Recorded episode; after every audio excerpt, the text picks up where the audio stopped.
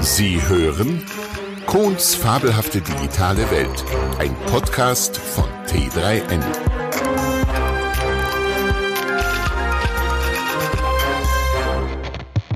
Unsere Zukunft ist digital. Unsere Zukunft ist rosig?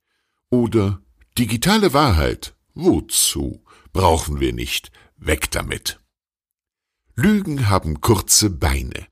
Ein mütterlicher Lieblingsmerksatz, wenn sie mich bei einer Lüge ertappt, an den Ohren zog. Einer von jenen elterlichen Glückskeksweisheiten, die, unreflektiert und ohne Faktencheck über Generationen vererbt werden und die den steinigen Weg unserer Kindheit mit sinnbefreiten Totschlagargumenten pflasterten. Kurze Beine? Na mir doch egal. Seit es Photoshop und Co. gibt, muss auch die Lüge nicht mehr unter ihrem Aussehen leiden lange Beine, schöner als jene des aktuellen It-Girls, wirklich kein Ding. Und für die Lüge ist eine solche Lüge nun schon dreimal kein Problem.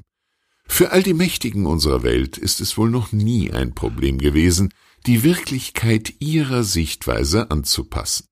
Was müssen sich also die Bildbearbeiter des NKWD, des Innenministeriums der jungen UdSSR gemüht haben, Leo Trotzki und Lew Kamenjew, nachdem diese aus der glorreichen kommunistischen Partei und aus ihrem eigenen Leben entfernt worden waren, durch das Übermalen mit Holzbrettern aus dem berühmten Bild mit dem auf dem Swedlow-Platz in Moskau große Reden schwingenden Lenin verschwinden zu lassen.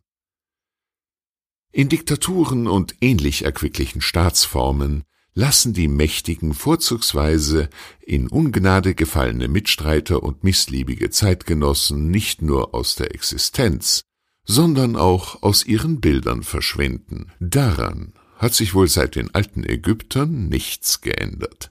Im Kapitalismus hingegen werden vorzugsweise die Oberweite und andere relevante Körperteile gepimpt. Leute wegzuretuschieren gehört auch schon mal zum Butterbrotgeschäft des Bildredakteurs, und vergessene Hände und anderes an fragwürdigen Stellen erregen in der Öffentlichkeit bestenfalls nur noch Heiterkeit.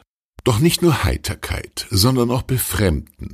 Ist nicht die allseits beliebte Bild- und Untertiteltextschere ein bewährtes Arbeitswerkzeug des Redakteurs zur Beeinflussung der Lesermeinung?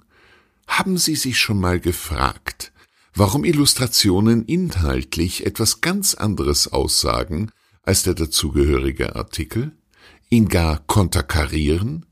Könnte es sein, dass dadurch eine ganz bestimmte Einstellung zum Leser transportiert werden soll? Eine Text-Bildschere dient nicht dem Frisieren von Text oder Bild. Sie beschreibt vor allem im Bewegtbild das Auseinanderdriften von Textinhalt und Bildbedeutung.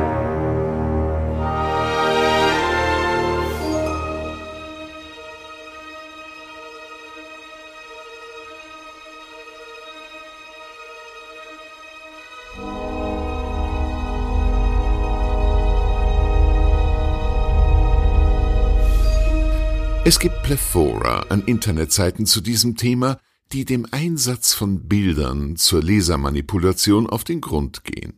So gibt es Beispiele, bei denen Originalaufnahmen neben publizierte Ausschnitte gestellt werden. Zum Beispiel ein Bild zeigt, GI bedroht irakischen Gefangenen mit seiner MP.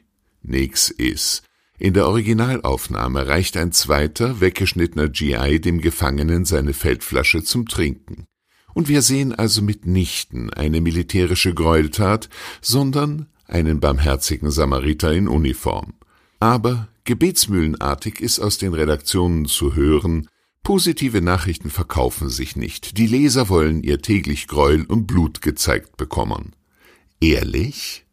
Und warum wurde der Stierkampf in Spanien dann verboten? Und was hat das mit unserer digitalen Wirklichkeit zu tun? Schlicht alles, öffnet die so einfach gewordene digitale Bildbearbeitung nicht jeder x-beliebigen Fälschung Tür und Tor?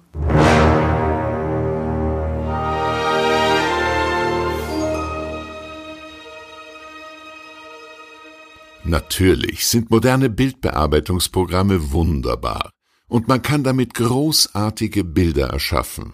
Für den Lichtbildkünstler ein legitimer Traum. Abwedeln, zusammenkopieren und mit der Schere herausschneiden, ja, ich weiß, es war ein Skalpell, war gestern.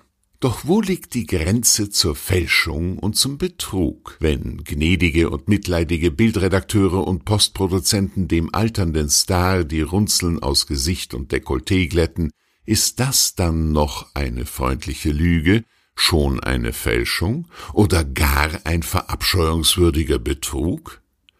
Im Gegenzug tauchen immer wieder Bilder von Menschen auf, bei denen erkennbar ist, dass sie als politische Gegner bewusst verhässlicht und verunglimpft wurden. Vor allem ein füchsischer amerikanischer Fernsehsender scheint sich dieses Mittels immer wieder bedienen zu wollen, was fatal an die Methoden des berüchtigten völkischen Beobachters für Nachmillenniumsgeborene das Kampfblatt der Nasenbärtchenpartei erinnert. Und das vor 88 Jahren für Verunglimpfung und Desinformation zuständigen Ministerium nannten die Veranstalter der kürzesten tausend Jahre der Geschichte immerhin ganz aufrichtig Ministerium für Volksaufklärung und Propaganda.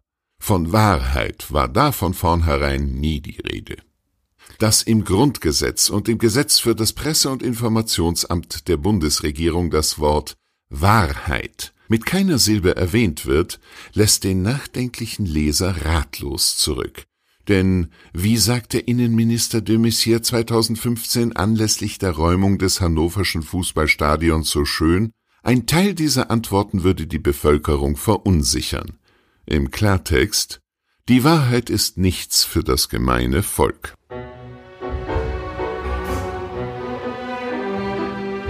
Seither lässt mir die Frage keine Ruhe. Wenn sich alles so leicht digital bearbeiten, den Sehgewohnheiten anpassen lässt, wie erkenne ich, dass ich von einem Bild, einer Information, einem Artikel gerade die Wahrheit erfahre und nicht nur platt belogen werde? Oder muss ich heute eo ipso schlicht bei allem, was ich höre, sehe, lese, davon ausgehen, es ist gar nicht wahr, es soll mich manipulieren und etwas denken lassen, das ich vielleicht gar nicht denken will?